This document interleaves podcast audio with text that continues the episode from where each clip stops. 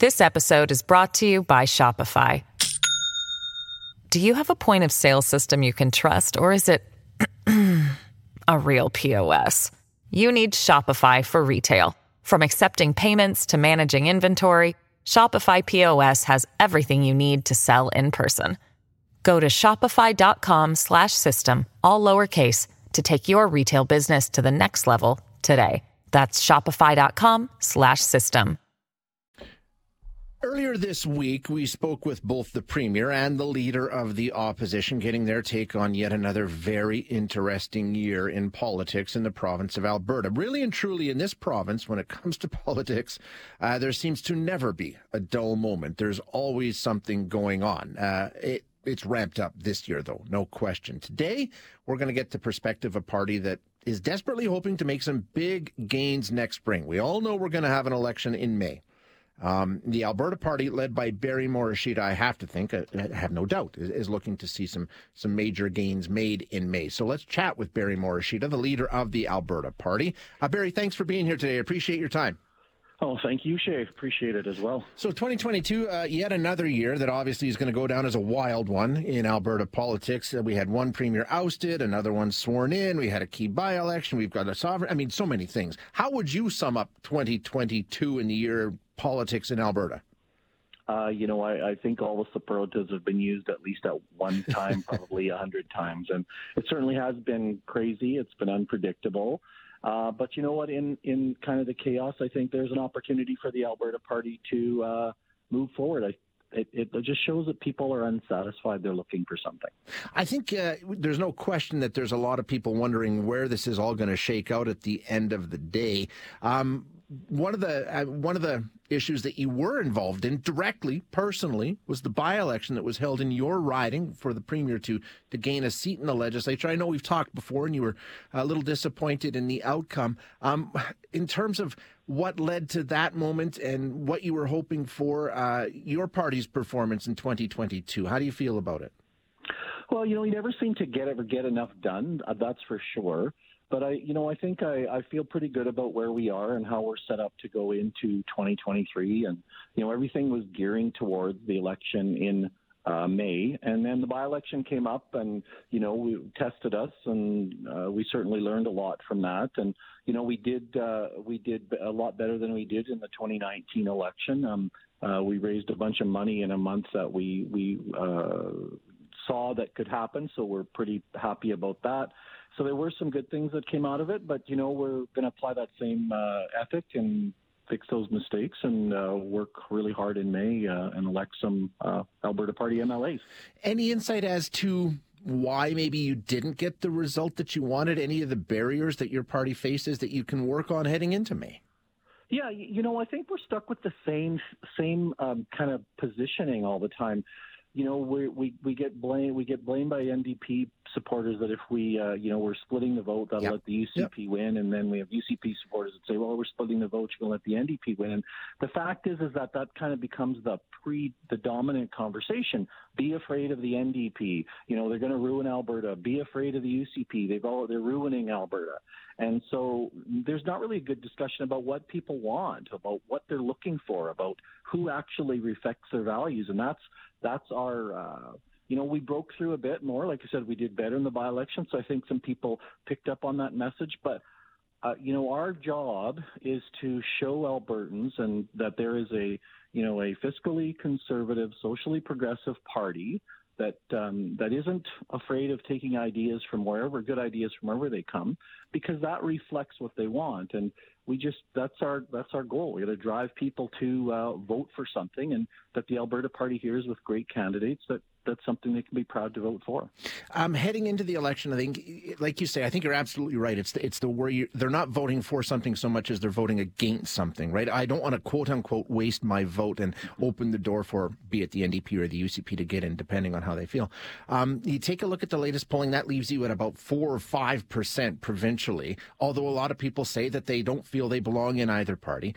Um, with, with polling that low, just five months away, you need to be seen as viable. Um, how do you counter that perception, you know, at, at 5% that, well, it, there's really no chance for the Alberta Party to actually not just do exactly what I'm afraid they, they'll end up doing? Uh, you know, that's a great that's a great uh, question. But you said also that people know they don't really belong here. They're voting there because they don't want that. Yeah, and sure. Uh, we just, you know, we have um, we're, we're, we're grabbing great candidates, people that reflect their communities, and if people want to return to kind of the essence of Alberta, which, you know, I think really was built when Peter Lougheed was the premier. And I know a lot of people try to point to that, but, but history proves that's what it was. Uh, people felt represented. They felt like part of the process. Right now, they feel isolated, frustrated, not listened to. This episode is brought to you by Shopify.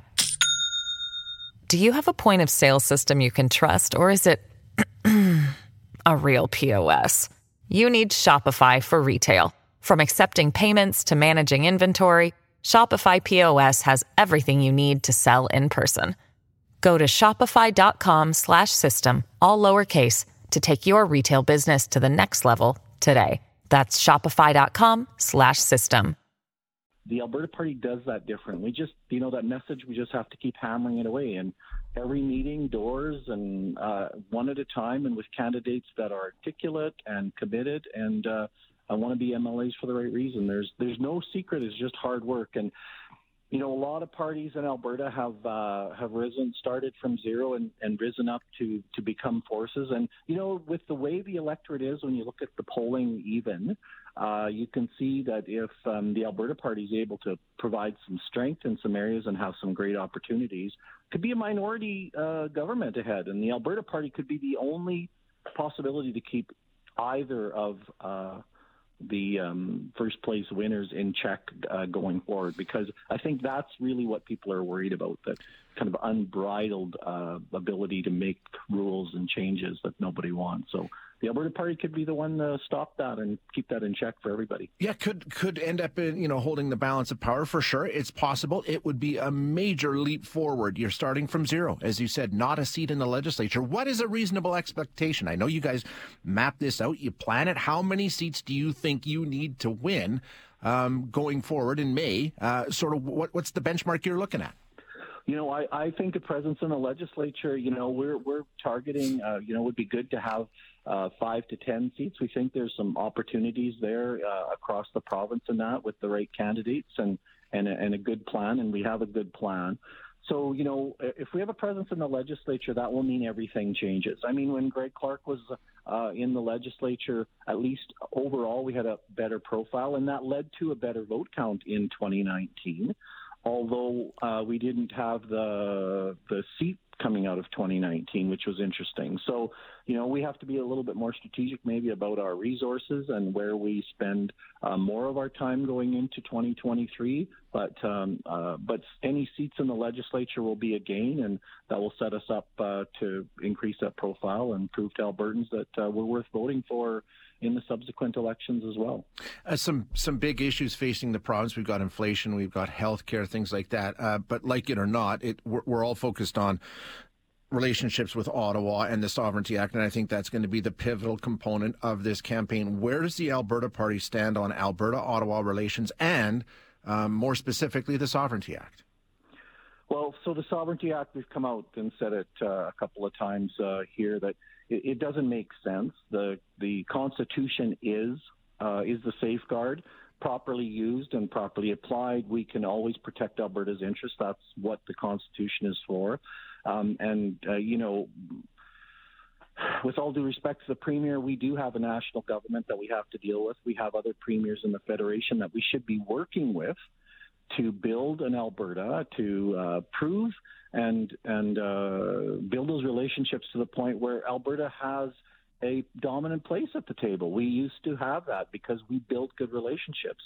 Um, there's no doubt about it that uh, we're in a situation now where the federal party uh, in power uh, certainly um, makes political statements and does political things in order to, again, do the same thing that's happening with the leadership here, make statements that get them into power. They don't care about Alberta, and we do have to push back, and we have to push back hard, and we have to show them that we're not going to stand by while, uh, you know, Alberta is detrimentally affected by by not not very thoughtful uh, policies.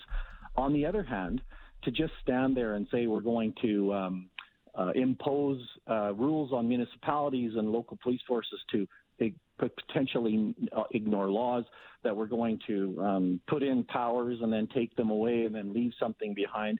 You know, that doesn't actually provide any value for Alberta. Let's let's fix Alberta. There's lots of things we need to do here to to allow us to lead. That should be our primary source of uh, pride and power and authority and respect.